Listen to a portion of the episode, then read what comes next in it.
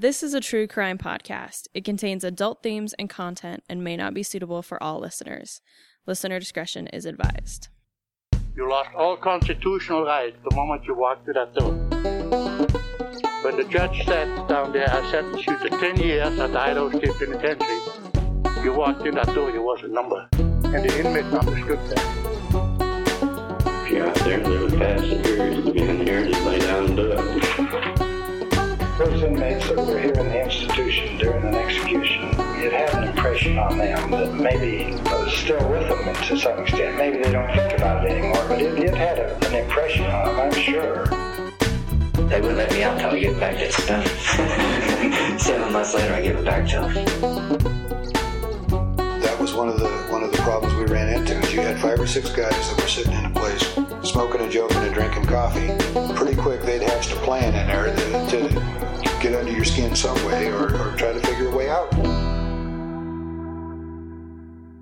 Welcome, ladies and gentlemen. I'm sure you've noticed uh, it's not Anthony introducing it, and that unfortunately is because Anthony couldn't make it. So, in his place, we have our very favorite Samuel Anderson stepping in. Hi, Sam. How are you? Good, Skye. How are you doing? I am doing so good. Just living my best life out here in LA. I have less than a week left now, and I'm very sad about it. But uh, been out here doing my dissertation research for three months, doing my best, living my best life, watching so many movies on the big screen, old movies on the big screen, I should say. But I'm I'm excited to be back. I love the podcast, of course. How are things going with you and the pen and and all that jazz? The pen's been great. We have been busy with school season. Of course, we just got done with Squawky Fest yesterday. Uh, we had, I believe, seven breweries came in and, and they made their own Squawky, and it was a lot of fun. Though we can't quite compete with the weather of LA. How's how's the great city been? It has been good. So my first month here, before I came, I checked my weather app and it was like 70s. I was like, amazing, I can totally do that. Then I got here and it rained for almost a month straight, and I did not bring enough like cold weather gear rain gear and so i had to buy several sweatshirts here that was on me. Now like it's been holding at like high 60s low 70s and it has been gorgeous. Big fan. I mean everything has just lined up real perfectly out here. So idaho is my home but i do kind of feel like i kind of belong in la too. So maybe i'll start an la podcast. I won't. But uh, I'll, I'll stick with this one because it's very very near and dear to my heart. What movies have you been watching? gosh, what movies have I not been watching? As I mentioned to you prior to us recording, I got to attend the Turner Classic Movies Film Festival, uh, which was the I think like maybe one of the greatest weekends of my life. There, I saw Seven Brides for Seven Brothers and The Music Man, two very classic musicals on the largest theater or on the largest screen in North America at the Chinese, the Grauman's Chinese Theater, like the famous theater that has all the hand and footprints in the cement. That was amazing. I saw um, what's called a pre-code so uh, just a quick this is just what i study so i apologize. But there's in 1934 it was the production uh, production code administration came out with this very very restrictive uh, production code, basically the the precursor to the ratings that we have today, and they had all sorts of rules about what could be on screen and what couldn't. And so there actually was a film called Man's Castle from 1933. So the code came out in 1934. So anything that came out prior to 1934 is called pre-code. And so this was a pre-code movie, and it was they kept calling it the world premiere of this restored version that had eight minutes of restored footage that had been cut in various censorship phases. And that was very, very cool. And there was partial nudity in it. And Wow. the the gasp that went up in that movie theater was unparalleled because even I mean, you know, we're kind of used to it today, but back in the old old Hollywood and even in pre-codes, unheard of. So that was very fun. Um, I got to see. I went to this theater called the New Beverly. Um, it's owned by Quentin Tarantino actually, and I saw again two more pre-code movies. So one was made in 32, one was made in 34 or 34, so it was like right on the edge. But that was amazing. Those were original 35 millimeter prints of the film, so that is what audiences in 19 in the 1930s were watching. So, uh, gosh, I really am am just having and then last night actually I went to the Aero Theater in Santa Monica and I saw Gentlemen Prefer Blondes, Marilyn Monroe and Jane Russell and then I saw Roman Holiday ha- had Audrey Hepburn and Gregory Peck in it like quintessential 1953 movies. So I'm just really having the best time out here. Sounds incredible. I mean, I guess we should probably start talking about not movies. All right, so who do you have for us today, Skye? I'm talking about number 8323. Okay, her name, there's a debate as to how her name was pronounced. The w- I'm going to say it the way it's spelled. So it's 8323 Eddie Mae Gooch Howery. I'll get into why why her name is maybe said differently. My sources for her today are her inmate file, ancestry.com records, newspapers.com records, um, and an article about common law marriage in California from a peopleschoice.com. Eddie is one of the ones that we missed in our original comb through of the records, probably because her name is spelled like a man's name. It's spelled E D D I E. Now, there is a potential back in the 50s, there was a name, E D I E, and that was pronounced Edie. I'm not really sure how to pronounce her name, and I'll get into why that is in a second as well. So, I actually found her while doing research for Verna Keller, who I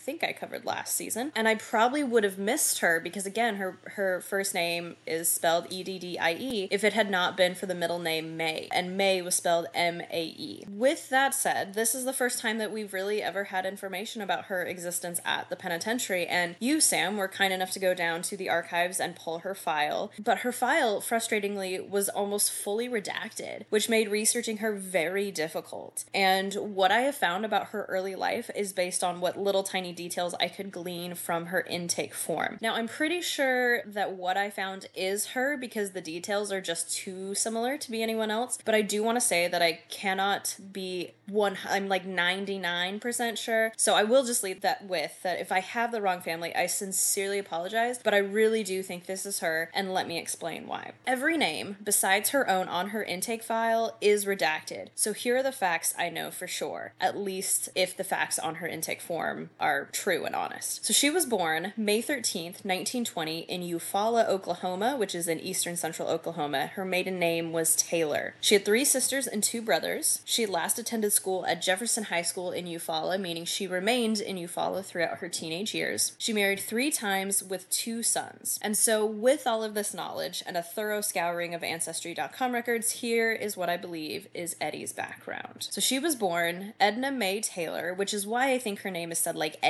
rather than Edie, because it's mm-hmm. Edna. She was born in Eufaula, Oklahoma on May 13th, 1920. I did find a Geneanet community tree through Ancestry.com that lists Edna with this birth date and the following details. So I, I'm pretty sure this is her. So she was the fourth child and second daughter of Edward Taylor and Jerusha, also known, known as Rusha Bowen Taylor. She had three brothers, Howard and Edel, who were both older, and a younger brother, Ellis, and four sisters, an older sister, Thelma, and then younger sisters, Mabel, Myrtle, and Caroline. Her redacted file shows that she had two brothers and three sisters instead of three brothers and four sisters. This is probably because by the time of her arrest, at least one of her siblings had died. Her brother Adele had died in 1947, and I think her sister Myrtle had died, um, but I couldn't find any records with the details of that death. I just know that her records stopped after a certain point. What I will say is that Eufaula, Oklahoma had only about 2,000 residents in the 1940s and 1950s, so it seems fairly unlikely that two families matching such similar descriptions, you know, would be in the same community. So on top of this sort of community family tree that I found earlier, I'm now like 94% sure this is her. This percentage will continue to go up as we continue. The family remained in Eufaula. Her father was a farmer during the Dust Bowl, so the family more than likely lived in poverty, and in fact, the 1930 census listed their street address as unimproved dirt. Ooh. Still, Edna got to go to school in her youth, and she's even mentioned in the Indian Journal, which is a newspaper from Eufaula, in March 1928, and it reads, quote, On the night of February 24th, a goodly crowd was present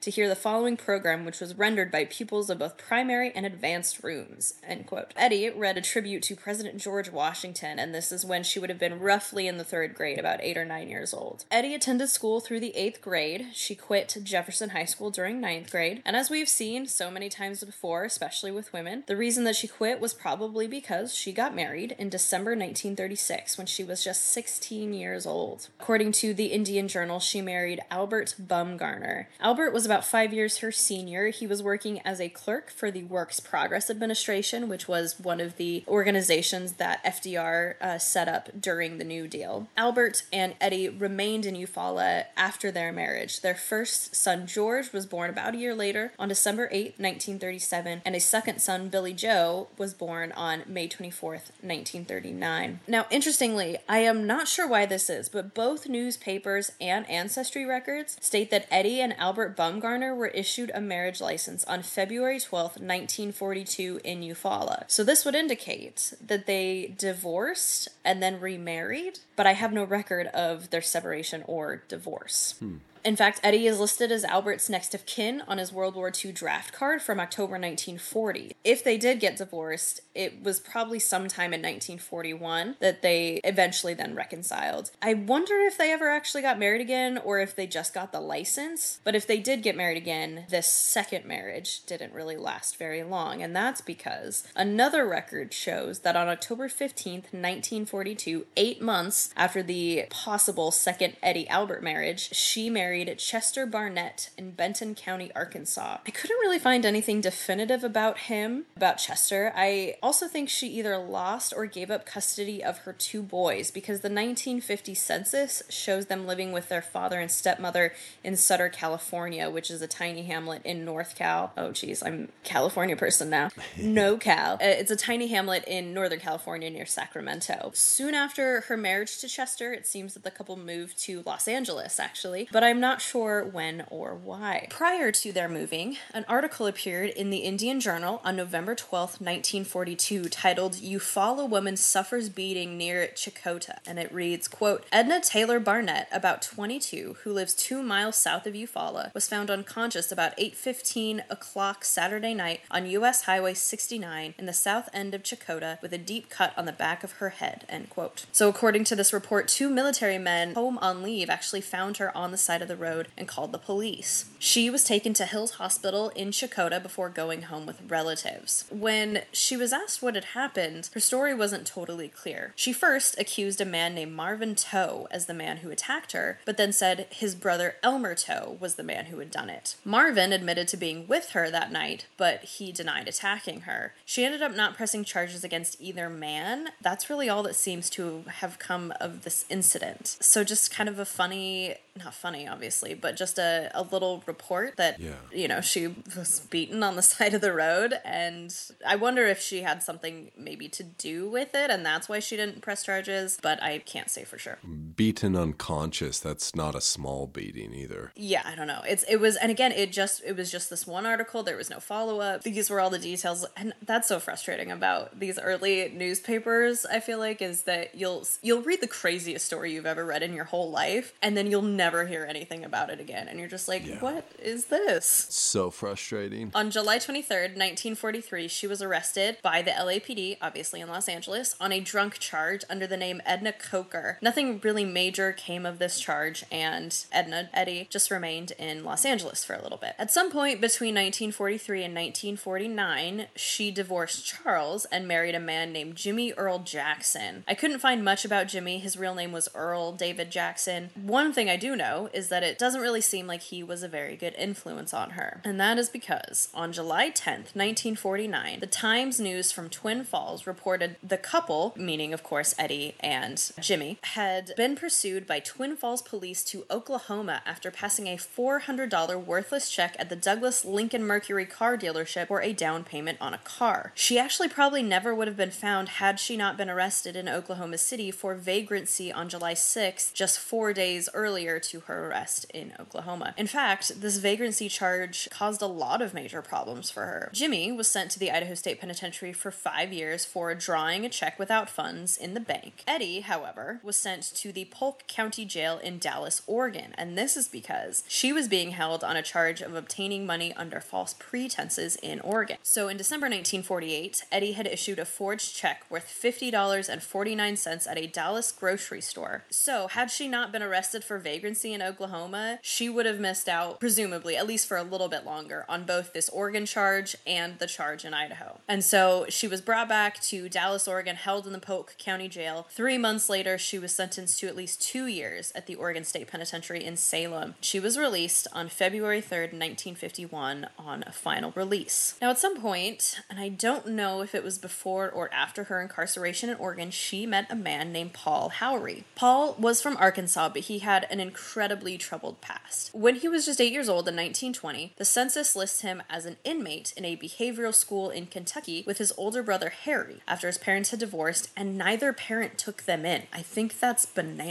Wow. Yeah, so parents divorce, neither one of them claim the kids, and so they end up going to a behavioral school in Kentucky, which is so sad. And then, according to his intake form, he also spent time at the Arkansas State Boys Industrial School in his youth. So he may have been a troublemaker, and maybe that's why the parents didn't want to take either of them in, but that is still harsh, harsh treatment to be a kid and to not have either one of your parents take you in. His first major criminal charge came in 1929 for burglary and grand larceny in Arkansas, and then in 1934 he was sentenced to 21 years for robbery in Arkansas and was released in 1940. By the late 1940s, he had moved to Los Angeles, and there he actually steadily held a job in LA until 1951 when Eddie was released from Oregon. And so it kind of makes it possible that they could have met in LA before or after her incarceration in uh, in Oregon. Now, regardless of when they met, they began spending lots of time together, and they considered themselves common law married. And there is no official record of their marriage. According to her inmate form, she returned to Los Angeles after her release and became a housewife. And so basically, they just started living together, and they likely called it a common law marriage given the social mores at the time against non-married couples living together. They often called that lewd cohabitation, but they could not be officially in a common law marriage because California has not recognized common law marriages since 1895. For the women, I feel like we don't hear about the men in common law marriages quite as often, and I find that really interesting. But women, there tend to be a lot of women in common law marriages, and I think that was just a way of trying to make things look respectable. Whereas now, of course, we don't see as you know living together prior to marriage if marriage is is is an option or something that the parties want. We don't see that really as that big of a deal, but Sure. back in the 50s that was you just didn't do that. That made you like a, a loose woman. The sexual mores of the time are crazy. So anyway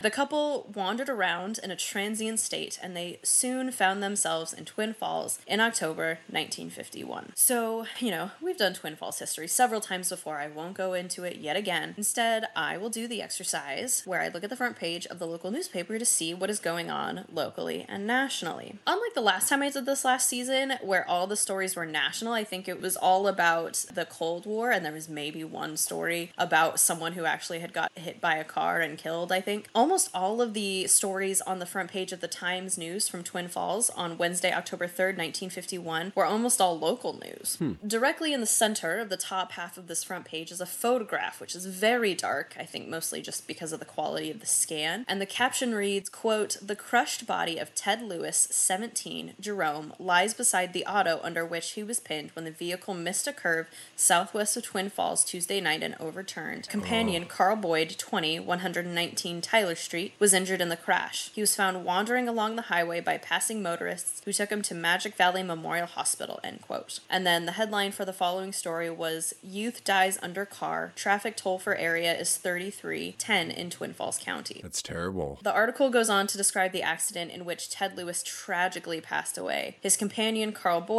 broke his shoulder and probably suffered some sort of concussion because, quote, at first he did not recall that Lewis was with him, end quote. About two hours before the crash, a citizen reported the two boys for running a stop sign, but he didn't sign a complaint against them, so the police chief, Howard W. Gillette, couldn't arrest them. He did pull them over and caution them about their driving, but he believed, quote, if that citizen had signed a complaint, they would have been safe this morning, end quote. And the saddest part is Ted Lewis had married just six weeks prior to his death. And here's another headline. This one is really interesting, and I'm really sad that Anthony isn't here because he would totally dig into this. The headline is quote, Hunt spread for missing Twin Falls hunter, end quote. This is so it's about a man named Ray D. A.G., who is a Twin Falls attorney. He'd gone hunting in the Black Hawk Mountain area in northern Idaho, east of Elk City, over the previous weekend but he failed to return to his hunting camp on Monday. AG was 63, but he was an experienced outdoorsman and hunter. He was last seen on 4 p.m. on Monday, October 1st, after a hunting companion left AG on a mountain, attempting to drive some elk toward him. But when the companion returned an hour later, AG was gone. Wow.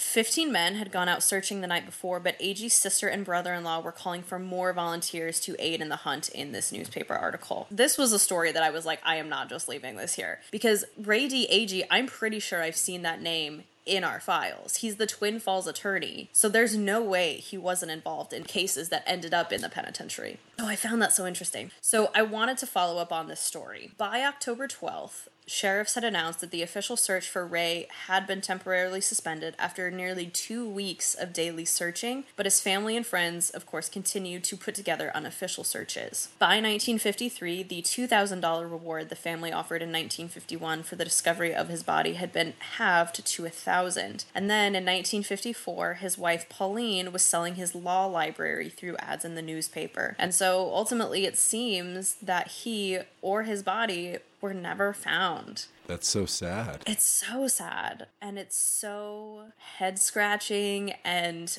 one of those stories that's about someone going out into the woods and never coming back. The oddest part is his body was never found. I don't even know what to like theorize as what happened. There's all of those stories about people going in the woods, never being seen again. And like you know about it, but it's always weird. An experienced Idaho hunter stepping out one day and just never returning. Never returning. And someone who probably was pretty prolific, presumably. I don't know that much about him, but probably a, a fairly high profile lawyer. He was 63, so he had lived his whole career, probably, you know, had done pretty well. Just disappeared. So interesting. Not all of the news on the front page is bad, thankfully, as another headline announced that board members of the school district had finally received architects' plans and specifications for a new high school in the area. The gymnasium was supposed to be one of the biggest in the state with a maple wood floor. It also had a large library, or it was going to, I should say. It was going to have a large library, a cafeteria, and a variety of special rooms. The plans were to cost $1.2 million. Do you want to guess how much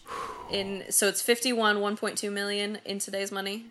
20 million? Not too bad, actually, if my head math is correct, because the 50s is like the one era I have figured out. It would be about 10 to 15 million. So 10 to 15 million for school, a lot of money. At least that sounds like a great school. We need good schools. Of course. We needed them in the 50s. We need them now.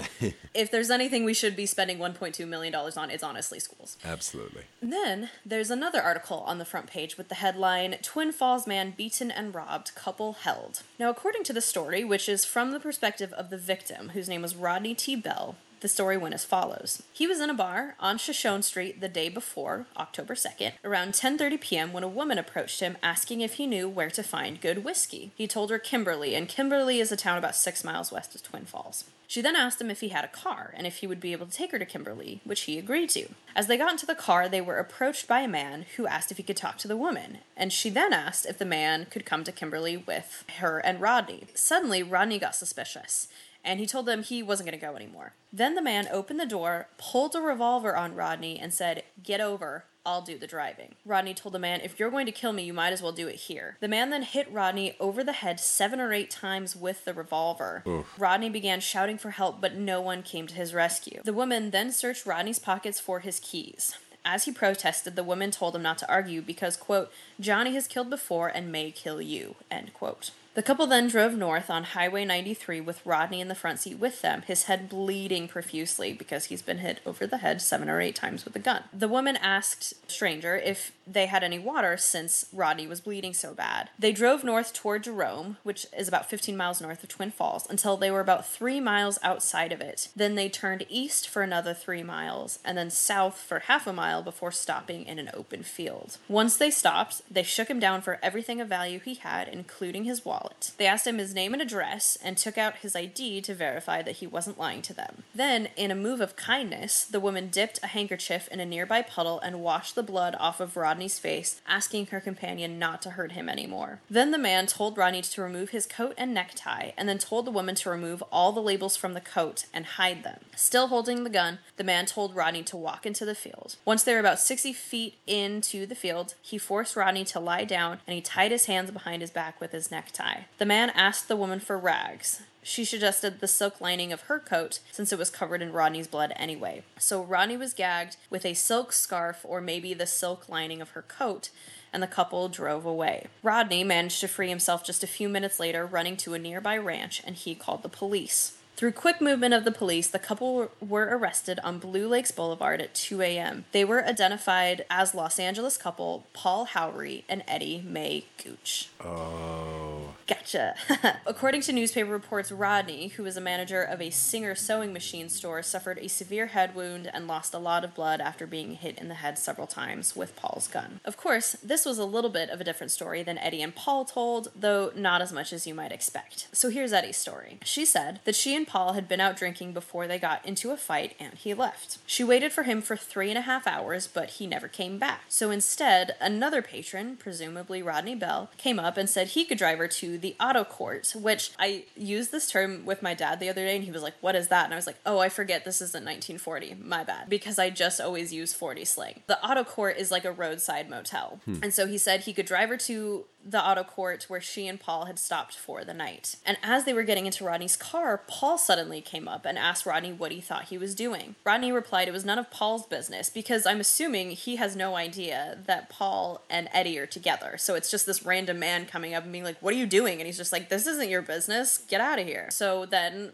Paul beat Rodney over the head with his revolver. Eddie said, quote, I think he, meaning Rodney, and my husband made some kind of deal, but I do not know what it was, end quote. She said they all got into the car with Rodney in between the two of them, with Paul driving. And she says, quote, We drove several miles on the highway, then turned off on a side road. Then Bell and my husband got out when we drove back to Twin Falls, but I did most of the driving back into town. Bell's billfold was in the car, but there was no money in it, end quote. Paul's story was very similar to Eddie's, except that he gives no reason for beating Rodney over the head, just saying he did it after he saw Eddie either getting into or out of Rodney's car. He says they stopped three miles outside of Jerome when Rodney got out of the car, quote, and walked to a fence behind the highway. I followed him and took his tie and tied his hands behind him, after which he crawled through the fence. When I hit him, he dropped his pocketbook, watch, and glasses in the car. We found his pocketbook on the way back to Twin Falls, but there was no money in it, end quote. That's what's so interesting is these stories do match up quite a bit. It mostly is just the motivations that differ. Yeah. Um, and, and the little details of how they met and, you know, why they were getting in the car and stuff like that. So Eddie and Paul were arrested and arraigned on the charges of armed robbery. According to the Times News, on October 4th, they asked for a preliminary hearing and were being held in the Twin Falls County Jail in lieu of a $5,000 bond. Just a day later, on October 5th, the Times News reported that Eddie had been taken to the Magic Valley Memorial Hospital for what doctors believe to be appendicitis. Authorities hired two matrons to guard Eddie in 24 hour shifts in her private room on the fourth floor of the hospital. Her appendix surgery, scheduled for the next day, was successful and she was dismissed from the hospital four days later on October 9th and returned to the county jail to await a preliminary hearing. Two days after returning from the hospital, Eddie and Paul were bound over to the district court after their hearings, which included testimony from three witnesses Rodney Bell, Police Chief Howard Gillette, and Detective Claude Wiley. And Gillette and Wiley were the arresting officers who had to force Eddie and Paul's car off of the road when they wouldn't pull over. During this hearing, neither Eddie nor Paul were represented by attorneys, nor did they cross examine any of the witnesses or take the stand in their own defense. So it was determined that their main trial would take place at the end of November. However, when it came time for the trial, both Eddie and Paul pleaded guilty, quote, of robbery by fear and force, end quote. They were sentenced on November 28th by Judge Cales E. Lowe, who told them their sentences could be anywhere from five years to life. Wow. Paul was sentenced to life in prison, while Eddie was sentenced to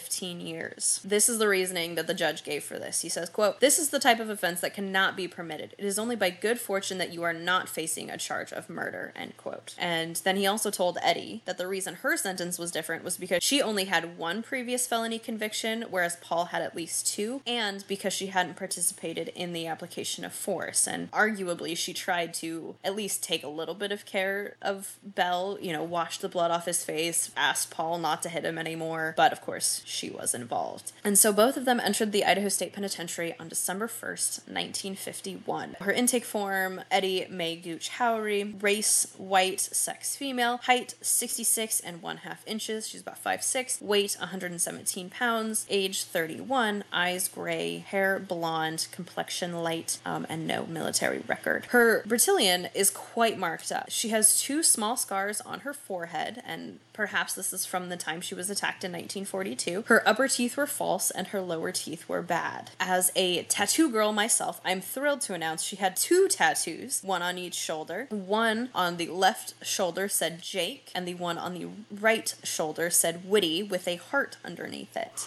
I don't know who these names are referring to. Granted, there are about seven years between 1942 and 1949 when she was in LA that I couldn't trace. So maybe she had some love affairs that maybe didn't get as serious as her ink would insinuate. I don't really know, but love to see girls with tattoos in our inmates. She then had small scars on her left forearm and wrist, and on her right hand, her thumb and her index finger were amputated at the first joint. And I don't know why that is. She was one of five inmates in the women's ward when she entered, including Elizabeth Lottie Lacey, who was the last episode of last season. Verna Keller, who I mentioned, she's the one looking through her file, is how I found Eddie, and that was episode 56. And she also was in with Alwilda Reams, who I covered in the first episode of last season as well. And so by the end of the month, the five of them were joined quickly by Kay Goddard, who I covered in episode 76, and Ruth Ellen Seckinger, who I promise will do at some point. While in prison, she behaved well. The prison matron said of her, quote, obedient, cooperative, energetic, and a pleasing personality, willing to do what she can in the line of work and helping the other girls. Willing to do her part of work, helps others in the line of sewing, but is inclined to say things she shouldn't, end quote. And I would love to know what things she is saying that she shouldn't say. She worked at various housework tasks just like all the other women and particularly liked sewing. She did attend some of the worship services and, quote, apparently likes to sing hymns, end quote. She first applied for pardon in June 1952, which was denied. A year later, her case was then passed to the January 1954 board, and then in January, it was passed to the April 1954 board. So she just kind of keeps getting kicked down the line. At the April meeting of the Board of Pardons, Eddie's sentence was commuted to eight years, meaning that one third of her sentence, which is the minimum that they have to serve before they can be considered for parole, was now roughly two and a half years. Once she had served two and a half years, she would now be able to get out. Now, as she was applying for parole, prison authorities put together a parole plan and a progress report. She stated she still cared for Paul, thought quite highly of him, and intended to wait for him until he got out, and then she would go back to him. Authorities stated she had previously said she didn't want to have anything to do with him, but that did not seem to be the case at that time. Her parole plan mentioned an aunt and uncle, whose names were redacted, who offered Eddie a place to stay, as well as a laundromat for Eddie to run that the aunt had previously owned. And Eddie agreed. She thought this was a good parole plan, and the parole board seemed to agree. She was released on parole on August 5th, 1954, and it seems that she was granted parole placement in California. Leaving the state is often not allowed on paroles, but this is probably where that aunt and uncle lived. We know she has spent a lot of time in Los Angeles, so she has some connections out here where I currently am. I'm actually right now looking at some wall art of the county of Los Angeles as I'm talking about Los Angeles. Then,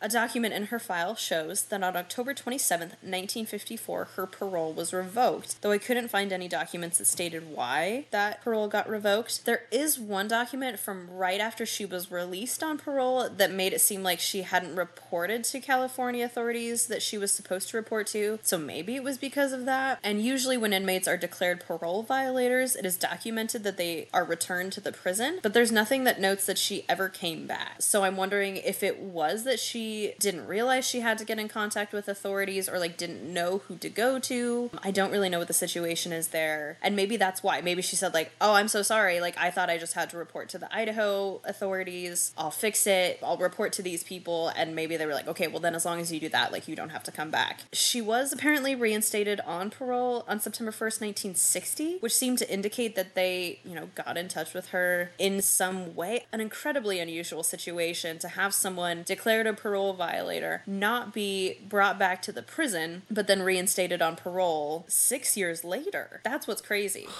Why in the world she was reinstated on parole in 1960? I don't know. Despite all of this unusual situation, she was granted a final discharge on October 12th, 1961. She spent two years, eight months, and one day in prison, and I think another seven years, two months, and seven days under police supervision. So, this is actually one of the few inmates that I don't fully understand how their sentence worked. Because theoretically, she was in prison for like almost nine years. She was under some sort of authority or supervision. But I guess, I mean, I guess it was kind of a serious crime. Her file being redacted was honestly more frustrating and heavily redacted. Like, there are some sentences that you can't even read because it's just every other word is just redacted. And that almost is more frustrating than not being able to find anything about someone because you know the information is there. It just has been redacted beyond measure. And I, I, of course, I understand why we do it. It's, you know, it's an important way to protect identities and things like that. So I understand why, but it is very frustrating because often that, you know, helps us understand the story a little bit better. Unfortunately, I don't really have very good resolution to her story. I found one resource in that Geneanet community tree that listed her death date as March 29th, 1972 in Detroit, Michigan. If this is her, this is the only thing I could find about her after she was released from prison. There's no obituary I could find, no mentions of her in the newspaper, no death certificate, just lost without a trace. If she did die in Michigan in 1972, she was just 51 years old at the time of her death. And then just some quick resolution to Paul's story. In 1955, his sentence was commuted to 24 years, and then in 1956, his sentence was commuted to 18 years. In 1957, he was paroled, subject to a hold in California for an unstated crime, and then in 1958, he was granted final discharge from parole at the Idaho State Penitentiary. I'm unclear. I don't think he went back to California. I don't think his hold was carried out, completed, and he actually went back to Arkansas, where he was from. He remarried in 1961, and he passed away actually in 1968. That is the unsatisfying ending of one of our lost ladies, number 8323, Eddie Mae Gooch Howry. For being the lost lady, what an exciting story, though. I know. I kind of assumed this was going to be a forgery of some kind, but like armed robbery? Mm hmm. Yeah. And again, I do, I don't want to say I like, but I, I think there is, again, just the reason we do this podcast, right? These touches of humanity where Paul was just vicious and all he wanted was money from this guy. And I think he was probably a little mad and probably a little drunk and probably a little jealous, which is thoroughly unacceptable to do any of these things. And so she, you know, she said, like, please stop hurting this man. He was going to help me. Let me wipe the blood off his face. And even the judge said, like, you weren't involved in the force of it, so you get a lesser sentence, but you still have to be held responsible because you beat this man over the head and tied him up and left him, I don't know, to die in a field. Yeah. Maybe not to die, but tied him up and left him there. Just hopefully someone finds him. So yeah, it was it was a thrill to look through her file and figure out what her story was because in the same way with Ernestine Paul, who I covered several seasons ago, she was another sort of lost lady. And they have such interesting stories. So yeah, I'm so excited that we found her and that her story can be told.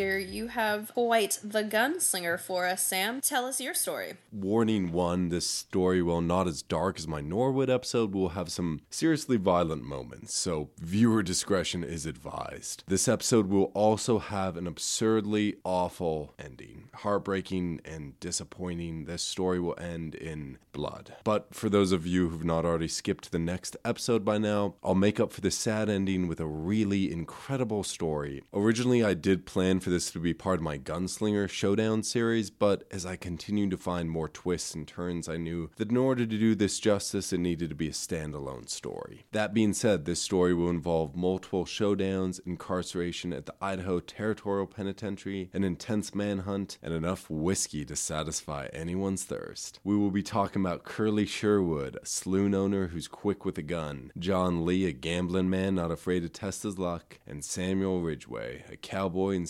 stagecoach driver who just might find himself in the wrong saloon on the wrong night. Between the whiskey, guns, and fighting, Samuel Ridgeway soon learned how real the stakes are out here in the West. Samuel Ridgeway was born on October 6, 1850, in Florida, about 18 miles out of the city of Pensacola. He helped on his family's farm until the age of 20 when he set out to St. Louis to work as a cowboy, during which time he trained fast stock. After this, he moved to Cheyenne, Wyoming to drive horse drawn ambulance. He spent the following two years helping individuals get medical care before eventually returning back to ranching. A few years later, newspapers described Ridgeway as a man of medium stature, 5 feet, 8 inches in height, light complexion, somewhat florid gray eyes, with a blonde mustache. At 180 pounds, the papers described him as solidly built, active, and looking tough knit. But in 1877, he once again packed up and left town, and this time headed to the Black Hills to the town of Deadwood, South Dakota. The Black Hills is a sacred spot to many indigenous groups and has been for thousands of years. The U.S. government signed the Fort Laramie Treaty of 1868, creating the Great Sioux Reservation, and promised to keep white settlement out of the area forever. But after George Custer claimed the area to be full of gold, it started a stampede of illegal settlement. Instead of punishing the trespassers, the U.S. government supported the mining claims, broke the treaty, and forcibly removed the Lakota people. This began the Great Sioux War of 1876, which resulted in Custer's complete and total defeat. But during and after this conflict, many mining towns began to be built in the Black Hills area, including Deadwood. Deadwood is famous as one of the wildest towns of the Old West. After the discovery of gold in the area in 1874, it became a booming mine town. This town boasted 12,000 residents when Ridgeway arrived. To this day, it remains famous for housing some of the most famous gunslingers, lawmen, and outlaws of the West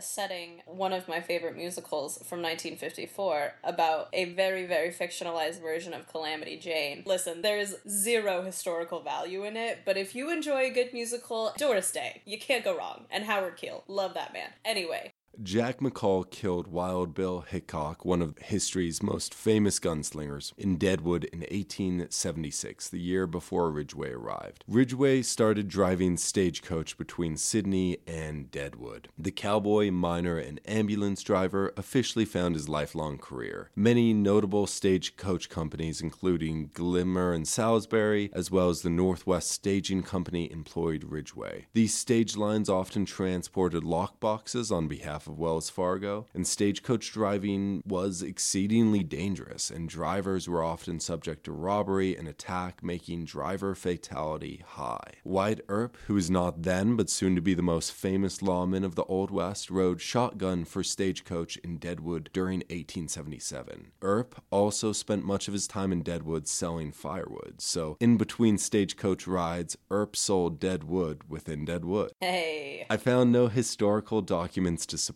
it, so while it's not probable, it is technically possible that Earp rode with Ridgeway, protecting him and his coach. During the many years Ridgeway drove coach, he must have been subject to a lot of close calls in the dangerous occupation, especially since Ridgeway frequently accompanied Sheriff Manning. Many listeners may be much more familiar with Seth Bullock, famous for being the first sheriff of Deadwood, but while the governor appointed Bullock, John J. Manning won the first official election for sheriff in 1877. Sheriff Manning inherited many responsibilities, including the difficult task of transporting convicted individuals to the territorial penitentiary. For this job, Sheriff Manning needed a driver he could count on, and few came as well recommended as Samuel Ridgeway. According to the Woods River Times, he spent years helping the sheriff transport inmates to and from the Black Hills. The truthfulness of this is unclear, but Ridgeway's adventures in Deadwood were a hot topic of discussion years later during his Idaho trial. His previous help to law enforcement may be hard to verify, but his boss, Mr. Salisbury, and others confirmed Ridgeway's reliable and brave nature. Quote, he has always shown great courage in his avocation in the Cheyennes and Black Hill countries. Eventually, Sheriff Manning, drawn by the prospect of gold, left Deadwood temporarily to settle in northern Idaho near the Coeur d'Alene River. Ridgeway, too, found himself drawn to this new territory and its potential of wealth and adventure. By April of 1882, this cowboy called Idaho his home. But about a year prior to Samuel Ridgeway's arrival to Albany, there was trouble in Woods River near Hailey, Idaho. The dispute occurred between John B. Foster and John Sherwood, much more commonly referred to as Curly. Prior to moving to central Idaho to ranch, Foster worked as a Baptist minister in Boise and as an editor for the Boise Democrat. Sherwood, on the other hand, owned and operated a saloon, as well as demanding tolls for those who traveled his road, making Sherwood far from the most liked man in town. Known for his violence as well as his reliance on the bottle, the paper described him by saying, quote, He was a good square man enough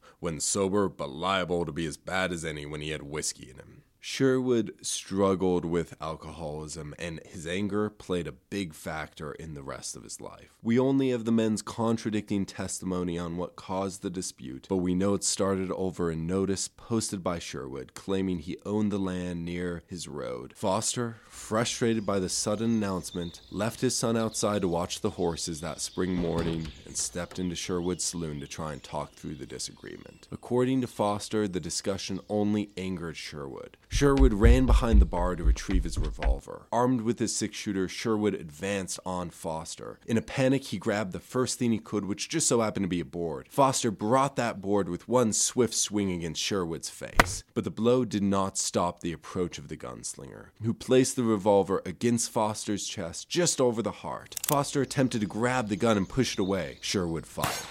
Quote, the ball entered just left of the right nipple, struck a rib and glanced to the right and upward, came out, passed nearly through the arm, and lodged near the shoulder blade. Yikes. Sherwood attempted to fire again, but now Foster held on with all his might. As the two men fought over the gun, other homesteaders ran to the sound of the gunfire. Sherwood abandoned the fight and fled the scene. Outside, he tried to steal Foster's horse. Foster's son, confused and scared, refused to give up the pony. Sherwood threatened to shoot the boy down, and that was all the convincing the young lad needed. With the stolen horses, Sherwood rode into the woods. However, even with his head start, the authorities soon apprehended him. Constable Steele managed to capture the fugitive and catch him, and brought him to the Hailey jail to await his trial with a bond of $1,000. Back at the saloon, the townsfolk did what they could to make Foster comfortable. Dr. Miller arrived as quickly as he could. The doctor removed the bolt, now lodged in the shoulder, and cleaned the entrance wound in the chest. Do you have a guess of how long Foster lived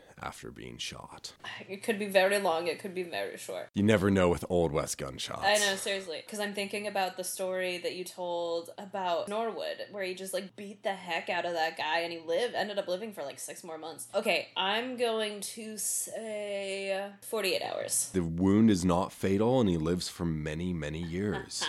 Trick question. By what could only be described as a miracle, Foster does live, making the charges against Sherwood assault with a deadly weapon as opposed to murder. He's also lucky that infection didn't get him. Oh, for real. Especially when it went through so many parts of his chest. I know when you said the doctor cleaned it, I was like, did he? Or eh, did he just sort of like wipe it down with some water and was like, all right, that's good? Sherwood defended himself by claiming Foster instigated the attack, after which the circumstances forced Sherwood to shoot Foster, threaten Foster's son, and then steal the horse to flee. I can only imagine what that trial was like. The community knew Foster as a beloved minister, prominent rancher, and as a successful miner. They knew Sherwood as often being violent and even more frequently as intoxicated. Probably from lack of evidence, the court did not find Sherwood guilty on any serious charges. In the end, Sherwood got his gun and went free. Samuel Ridgeway, on the other hand, left Deadwood and arrived in Idaho. Here he continued to drive stagecoach between Little Woods River to Goose Creek, a trip around 70 miles. Starting near Hailey, likely passing through Jerome and Twin Falls, in good conditions this route could have been done in one very long day, but in bad conditions this trip must have been a multi-day expedition. Ridgeway began working and immediately became friends with many in the area. In May, some of his co-workers at the stage introduced him to a man who used to drive stage but now operated a saloon near Hailey, Idaho, a man named Curly Sherwood.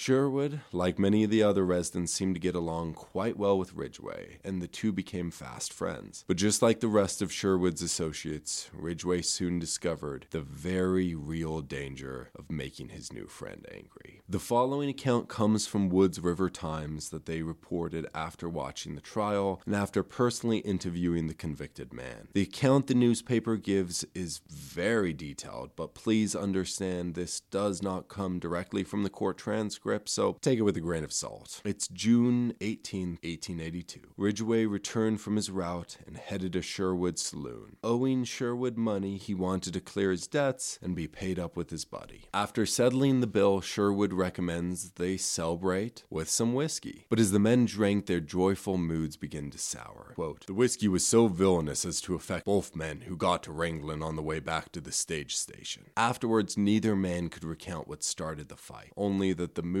suddenly turned and the two began to fight. The men parted ways. Ridgeway went back to the station to take care of his team and unpack the stagecoach. Once finished, he headed back to Sherwood Saloon. Feeling guilty, he wanted to apologize for losing his temper with his friend. Sherwood accepted the apology and recommended they celebrate their resolution with some whiskey. That night, after drinks, Ridgeway left to go back and sleep in the stable. Both men seemed to be happy, intoxicated, and confident that all the conflicts between them were now settled. I'm sure that Ridgeway, who just finished a very long trip driving coach, felt exhausted and probably was more than happy to hit the hay. In this case, probably literally. But he did not get to sleep in after his long trip. The next morning, Sherwood roughly awakened Ridgeway. Sherwood had gotten a very excellent idea and needed Ridgeway awake immediately. His brilliant idea was that they should share in some morning whiskey. But Ridgeway was having none of it. He told Sherwood, No, Curly, I don't want to drink. If I can't drink without having a quarrel or getting into trouble, I don't want to drink at all. Sherwood demanded they drink together. Ridgeway was unconvinced. I can't do it. I'm just as much obliged to you as if I had it, but I won't get to drinking again. You won't, won't you? And raising the whiskey bottle over his head, yelled, Then take this, you son of a bitch. Sherwood hurled the bottle of whiskey at Ridgeway's head. Ridgeway leapt out of the way. Curly, you've only come to renew the quarrel. If I had done anything wrong, as I said last night, I will apologize to you in any way you want me to, as to satisfy you. The only way you can do that is to go down to my place with me and take a drink. I don't want to go down to your saloon, as you feel mean, and only want to renew the quarrel again. You have to go down. I'll go down with you on one condition that you do not renew the quarrel. Come on then. The two men shared a few drinks, then Ridgeway headed back out to get to work. Ridgeway had a busy day preparing his coach and saddling a team of horses for the next trip. One of the horses he needed was at a stable farther down the road.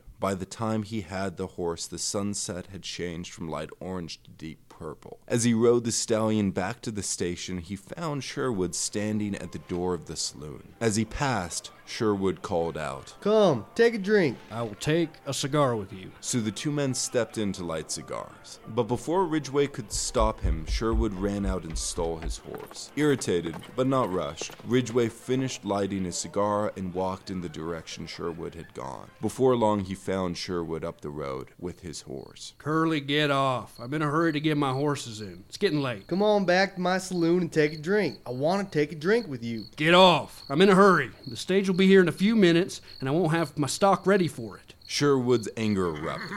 He leapt from the horse, ran over, and punched Ridgeway in the face. Oh, hell. You are a bad man. Then he gave Ridgeway a hard shove and reached for the six shooter on his hip. Now, you son of a bitch, I'm going to kill you. If Sherwood wanted a fight, Ridgeway, his patience now gone, was willing to provide. Both men reached for their guns. With lightning speed, they drew. The bullets now spent, Sherwood calmly began to walk away before collapsing from his two gunshot wounds. Sherwood died long before help could arrive. Ridgeway got on a horse and rode to the ferry. There he explained to the ferryman what he had done and that he needed to cross the river to turn himself in to the authorities in Albion. But the ferryman informed him that with winter runoff at full volume, they could not cross until the water level was dropped. So Ridgeway went back to the stable, got his coat, and went to bed. This time, Ridgeway was awakened not by his friends, but rather by the authorities. They brought Ridgeway to the Bellevue City Jail. After only a few days, he escaped and fled to the woods. Sheriff Gray quickly recaptured him, and this time they brought him to the Hailey Jail. Only a few weeks after the crime, in early July, his trial began. Without access to those court records, the information remaining about the trial is mostly hearsay, but based on the surviving historical documents, here seems to be some of the key factors that played into this case. First off, the two men's reputation could not have been more different. The locals knew Sherwood as having a short temper and quick to go for his gun, especially while intoxicated. But when it came to Ridgeway, the defense found an abundance of individuals who were willing to speak highly on his behalf. Citizens from Hailey, Cheyenne, and Deadwood all were willing to collaborate his story and testify to his good character. Woods River Times summarized these remarks by saying, Who say that during the many years that they've known him, he was never known to be quarrelsome or to drink to excess, and that his record has always been that of a sober, industrious, peaceable man. Many believed his actions were in self defense. They also believed Sherwood seemed willing to hurt anyone if inspired by a little whiskey. Between the local newspapers, the community, and his friends, most seemed completely convinced of Ridgeway's innocence. However, there are a few other things to consider when trying to understand the point of view of the jurors. The showdown between Sherwood and Ridgeway took place at night, but it did not occur in an empty town. Six men witnessed the violent gunfight. Two of the men were minors, the other four were described as tramps, which in this context seems to imply they were drifters. These six men saw the fight. None of them ended up testifying on what they witnessed. The authorities also discovered Sherwood's body wore an empty holster with no gun turning up at the scene of the crime, which raised the question did Ridgeway gun down an unarmed man? Billy Jackson testified he gave Sherwood $24 the previous night, but Sherwood possessed no money when the authorities searched his body. This ended up being some of the most damning evidence used against Ridgeway. How come the six men who witnessed this fight did not testify? That is a really good question. Why the authorities didn't get testimony of them at the scene of the crime, at Yeah. least, or witness reports, none of them came forward. The prosecution painted the fight as less of a quick draw duel and more as Ridgeway murdering an unarmed man and then robbing his corpse. However, there are a few problems with this picture. The money not being on Sherwood does not necessarily prove that it was or wasn't stolen, only that Sherwood's body did not have it when the authorities searched it. Also, it's important to note the sheriff did not find $24 on Ridgeway during the arrest. The gun also seems to be a bit of a mystery. Sherwood's body did not have the gun, Ridgeway did not have the gun, and they never discovered the gun at Sherwood's saloon or residence. The gun that everyone knew Sherwood owned was just missing. When asked about the absent weapon, Ridgeway could not explain where it went. Ridgeway claimed Sherwood pulled his pistol during the fight, and the witnesses saw Sherwood draw first. But those witnesses were now gone, and so was the weapon. When pressed, Ridgeway said, for all he knew, one of the witnesses stole the money and the six shooter off the dead man's body while he walked to the ferry to try and turn himself in. Despite everything until the end, Ridgeway's story did not change. He told it consistently and stuck to it as the trial developed. So, what we're left with is a crime that no one can testify to two bolts fired, a missing gun, a missing $24, and a dead body. With only Ridgeway's side of the story and lack of evidence for either side, the defense doubled down on trying to betray the character of the men involved in the crime. One, a violent drunk, the other, a man forced into an act of self defense to save his life. Quote During all the years he performed his full duty as Mr. Salisbury, one of the owners of the stage line, asserted, though repeatedly brought into contact with rough characters, was never known to have any trouble with anyone. Those were the facts given to the jury, who were left to deliberate Ridgeway's fate. Wonder if it's a case of, well, he's an out of towner Yeah, kind of thing. I'm sure. What gets me is the fact that there's like no evidence at all. The jury returned and gave their verdict to the judge. Do you have a guess on the conviction? I would assume guilty, but I feel like the evidence that we have just discussed would have to be not guilty. What's he guilty of? Second degree murder? Judge Prickett pronounced Samuel Ridgeway for the death of John Sherwood guilty of the crime of murder in the first degree Oof. and gave him his sentence. Quote, The judgment of the law and your sentence is that you be, by the sheriff of Alturas County, hanged by the neck until you are dead, and may God have mercy on your soul. Why is the judge being so harsh when the evidence points to, at the very most, manslaughter? Yeah, I don't know. I, it just this doesn't make sense, and I don't like it. It's possible Ridgeway was less of a white knight as he's portrayed in the mm. newspapers. I don't know. I really don't know. Well, his honor pronounced sentence, Ridgeway looked him steadily in the face. Not a muscle of his face moved, nor was the least outward show of emotion exhibited. The judge set his execution for September 22nd. Ridgeway's final days had begun. The following two months must have been excruciatingly slow for Ridgeway as he waited in solitary confinement in the Hailey jail. But for John H. Harris and the rest of the defense team who were trying to appeal the verdict, it must have flown by. The clock continued to click, and each day brought Ridgeway closer to the end. Ridgeway, however, remained rather quiet in the days to follow. Quote, On his return from district court yesterday, Deputy Sheriff Parker asked him what they'd done to him in court. Oh, nothing much. They just sentenced me to stand on my head till I peg out.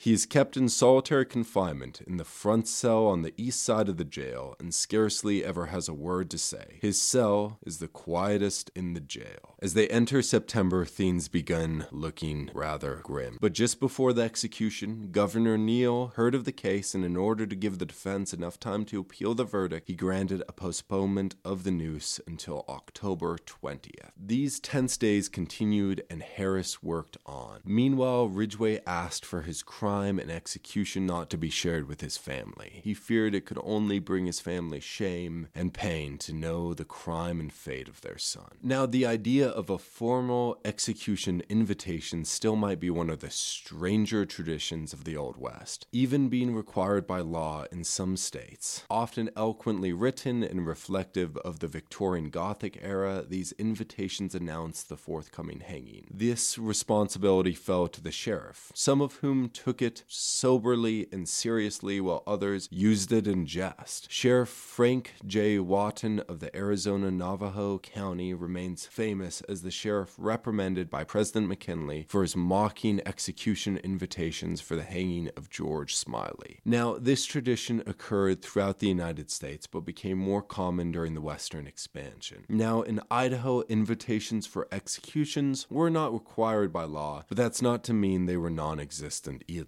While I've not come across many leading up to Ridgeway's execution, Sheriff Gray did send out an invitation to prominent businessman Frank H. Rollins. The papers decided to publish. It reads, quote, Sheriff's Office, Alturas County. To Frank H. Rollins, you are hereby invited to be present at the execution of Samuel Ridgeway to take place on the Hailey Racetrack, County of Alturas, Territory of Idaho between the hours of 12 a.m. and 2 p.m. on the 20th day of October, 1882 as the law directs. After the completion of the gallows, which were massive and formable, but earned the builders great praise for their craftsmanship, the sense of time running out became that much more apparent. Ridgeway remained quiet and consigned to his fate, but he admitted he wished he'd died during the showdown because he preferred an instant death than the suffering caused by the prolonged wait. John Harris, Ridgeway's lawyer, as well as the editor for the Chronicle, hoped for another postponement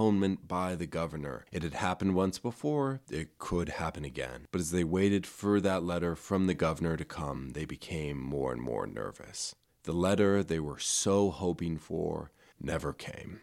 Ridgeway, during those final hours, remained firm. Quote, when night fell and no tidings were received from the governor, he nearly broke down, discouraged. His strength never failed him, however, and he remained firm and gritty to the last. The day had come. Ridgeway attempted to get as much sleep as he could. At 5 a.m., unable to toss or turn any longer, he got up. At 7, a barber arrived and gave him a shave to help him look presentable to meet his fate. Afterwards, he washed his head and neck, then ordered his breakfast. Ridgeway thanked Sheriff Gray and the other guards for their kindness. He asked that thanks be passed on to his many friends who stood behind him even after his crime, and for John Harris, who devoted so much work to trying to save his life.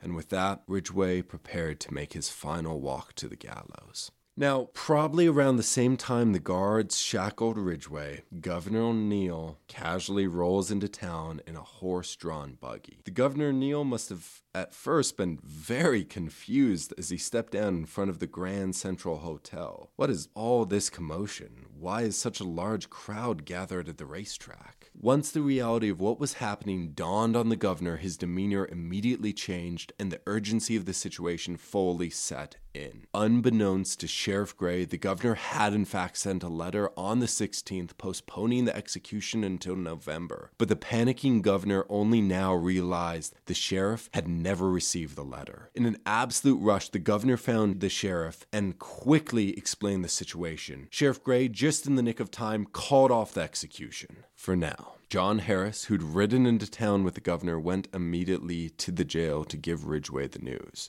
Well, Ridgeway, you are saved. Is it all right? Yes, the governor said he sent the respite three days ago. He is just outside. You are again reprieved until the 24th of November. How do you like it? Well, I hardly expected it, as it was getting so late, but I was ready to meet my God, as I have committed no crime to which I should dread to meet him. The postponement extended Ridgeway's life for at least another month, but his execution had not been commuted, only postponed. He returned to his cell for the waiting to begin again. Maybe General Mail is not the best way to deliver it. Especially mail in Idaho in 1882. Should probably get someone to like hand deliver that. And also, what are the chances if you were to write this in a script, the people would be like, that's too obvious. You can't do that. Yeah, totally. You can't just have him randomly roll in. The time spent on death row seemed to be taking a toll on him. Quote, his confinement begins to tell on him. His hair is turning gray, and he shows evidence of the suffering and mental anguish which he has undergone. Despite this, he did his best to remain stoic and gritty to the last. His execution would not be postponed again, because on November 15th, Samuel Ridgeway's sentence was commuted to life. Quote, as he realized that he was indeed rescued from the gallows, his eyes filled with tears, and he thanked God for his mercy. Although the prospect of being confined to life is by no means pleasant, he thinks it's much more preferred to hanging.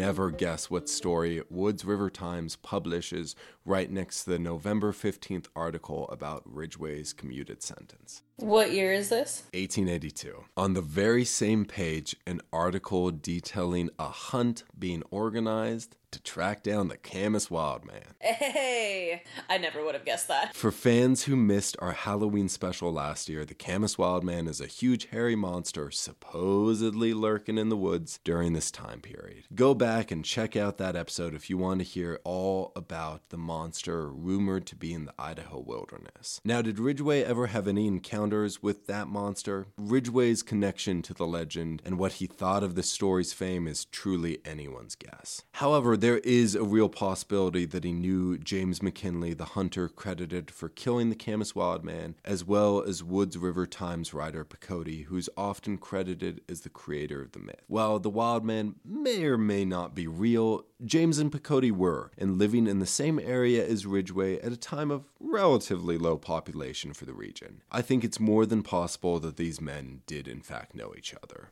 Either way, Ridgeway headed out of the area for an extended stay in Boise. In a strange twist of fate, after years of helping Sheriff Manning transport inmates out of Deadwood by stagecoach, now he got his turn to be the passenger as Sheriff Gray transported him by coach to the Idaho Penitentiary. In late November 1882, under the supervision of Marshal Warden Fred Dubois, Ridgeway arrived at the Idaho Territorial Penitentiary to serve a life sentence for murder. Now, the penitentiary is still pretty young at this point. We only have one cell house, the territorial. The wall is yet to be constructed, and in its place, a wooden fence around the prison. Ridgeway likely used a ball and chain attached to his leg. It's possible he helped with cutting sandstone in the rock quarries around Table Rock but we can easily predict he spent most of his time locked in his cell. Still, a life of this he preferred over no life at all. But Ridgeway's stay inside the prison turned out to be remarkably short. His behavior, attitude, and demeanor seemed to give credibility to his version of events, and eventually his actions were seen more as self defense than a heartless killing. Large numbers of friends, neighbors, and prominent citizens continued to testify that, quote, Ridgeway always bore a good character. The residents of Hailey petitioned for his release. Also signing the petition were the county officials, likely some of the same individuals who jailed Ridgeway, and to no one's surprise, every single newspaper writer of Woods River Times signed as well. In 1885, after only serving three years of a life sentence, the state pardoned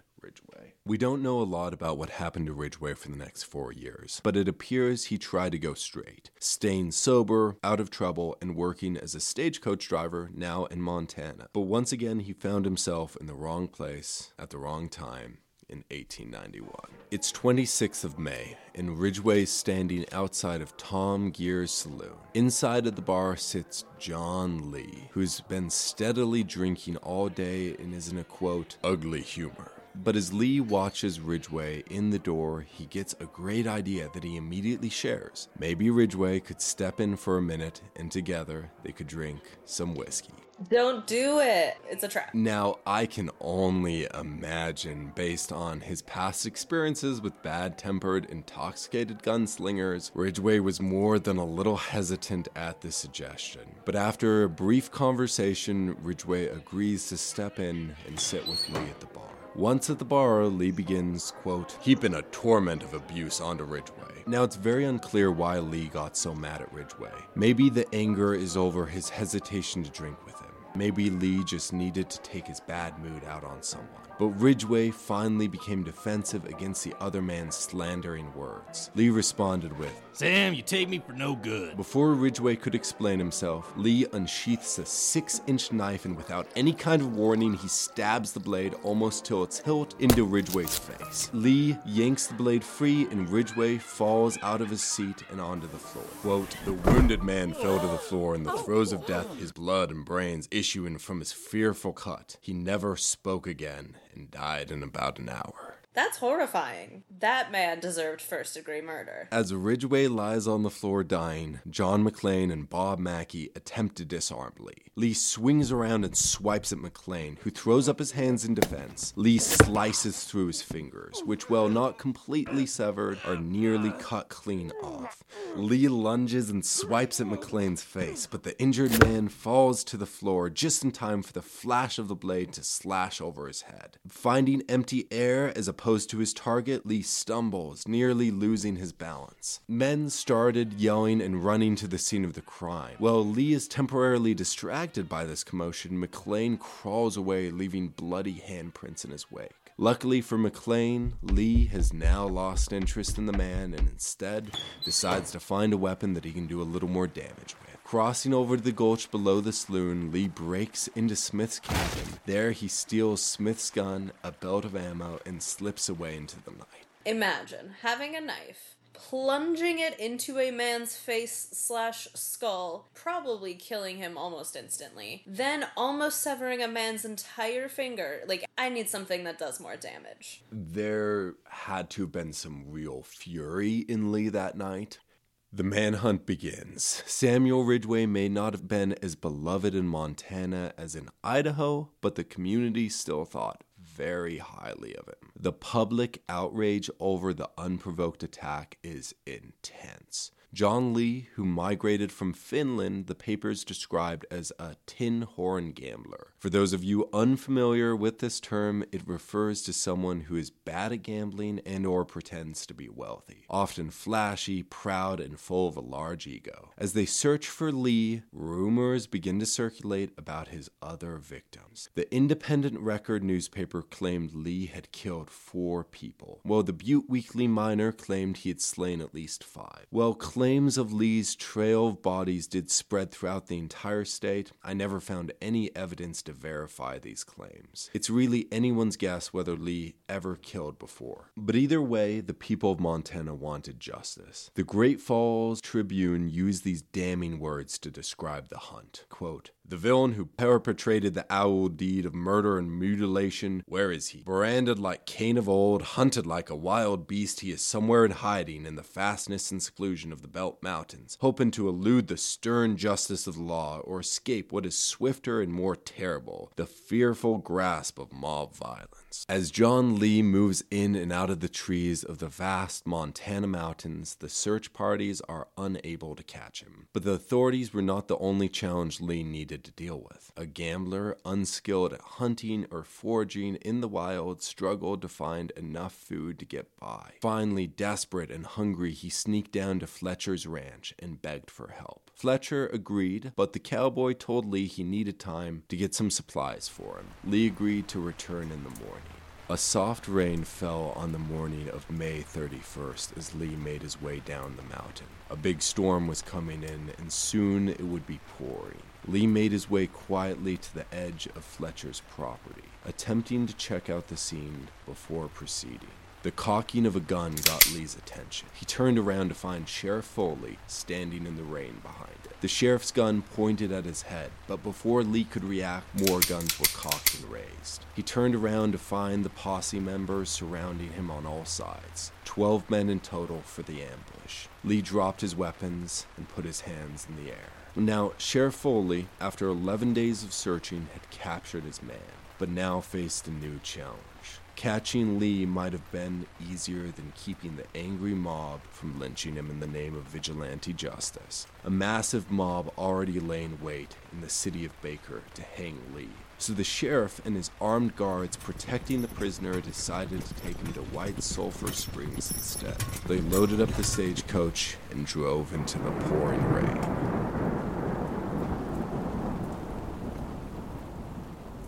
Six months later, John Lee stood trial for the crime. The evidence and witnesses were not in Lee's favor. His defense team were forced to rely the case on attacking the character of Samuel Ridgeway. Defense accused Ridgeway of being a gambler and a drinking man. Lee, in particular, claimed that Ridgeway threatened his life and followed him into the bar that night looking for a fight. However, the witnesses of the fight claimed the opposite that Lee invited Ridgeway in, after which Lee began the argument. In his defense, Lee explained that Ridgeway's harassment had, quote, Come so uncomfortable. that he had no other choice but to stab a six inch shepherd knife into Ridgeway's face as retaliation. Now, I never found out what happened to John McClane's fingers. Most newspapers wrote they suspected it required amputation, but I personally never discovered whether that operation ever occurred. The jury discussed the severity of the crime and, after some discussion, came to an amicable decision. On November 27, 1891, they found John Lee for the murder of Samuel Ridgeway guilty of murder in the second degree No. and sentenced him to life in prison. I'm so mad about that. The authorities took John Lee to Deer Lodge to serve in the Montana State Penitentiary. Any guesses on how long Lee stayed behind bars? Seven years. That was a great guess. In 1897, after only six years of imprisonment, the governor requested that John Lee's sentence be diminished. Governor John E. Rickards heard about the sentence and felt the punishment was far too out of proportion for the crime committed. The governor demanded that the sentence be changed to manslaughter. The newspaper, the Anaconda Standard, explained that Ridgeway's tormenting of Lee forced Lee to act. The newspaper implied that Ridgeway had been asking for it. I'm honestly speechless because this simply makes no sense. Because from what you said, every average person is like Ridgeway's the coolest guy. Like he's so nice. He just works really hard. Everyone likes him. him even if he's an out of towner. And then somehow the authorities are like, oh, this man, the worst man that's ever walked into this town, this man who shoved a six inch knife into his face while he was asking for it. What are you talking about?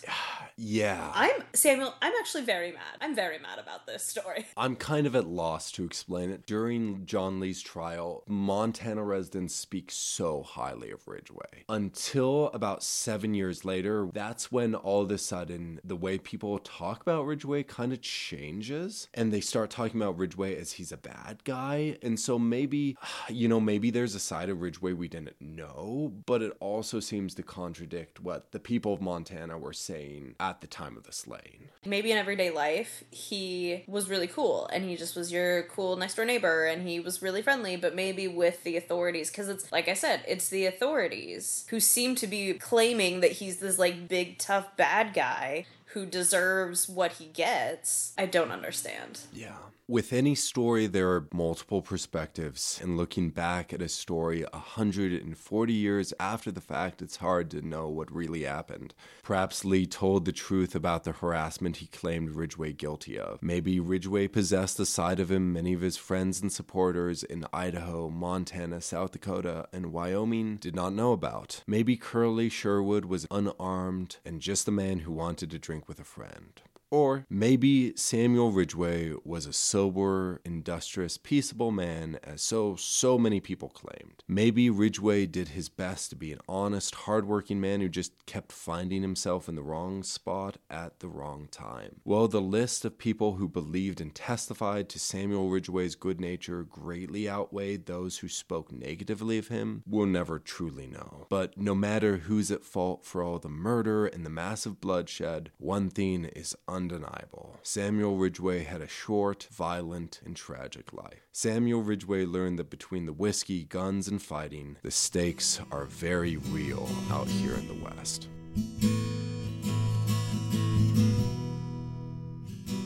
Well, I'll tell you what, next time one of my drunken friends says, hey man, let's go drink together, I think I'm gonna say no. Yeah, yeah, me too.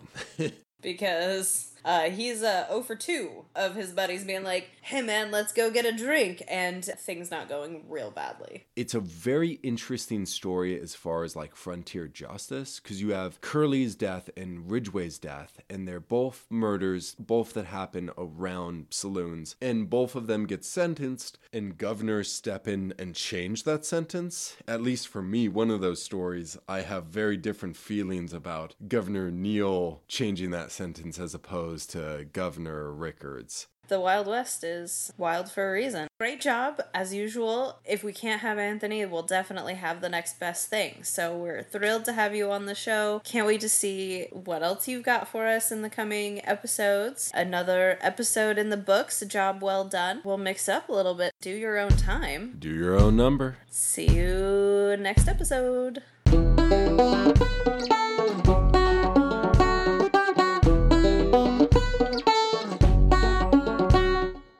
You enjoyed Behind Gray Walls, please rate, review, and subscribe so others can find our podcast. If you're interested in more Old Idaho Penitentiary information and to see mugshots of the inmates featured in this episode, follow the Old Idaho Penitentiary on Instagram and Facebook. If you want to learn more about the Idaho State Historical Society and its other sites, follow ID State Historical Society on Instagram or visit history.idaho.gov. If you have a question or comment for the hosts, please email us at behindgraywalls at gmail.com. Special thanks for voice actors Tristan Hafer, Draven Brown, and Rob Goodwin.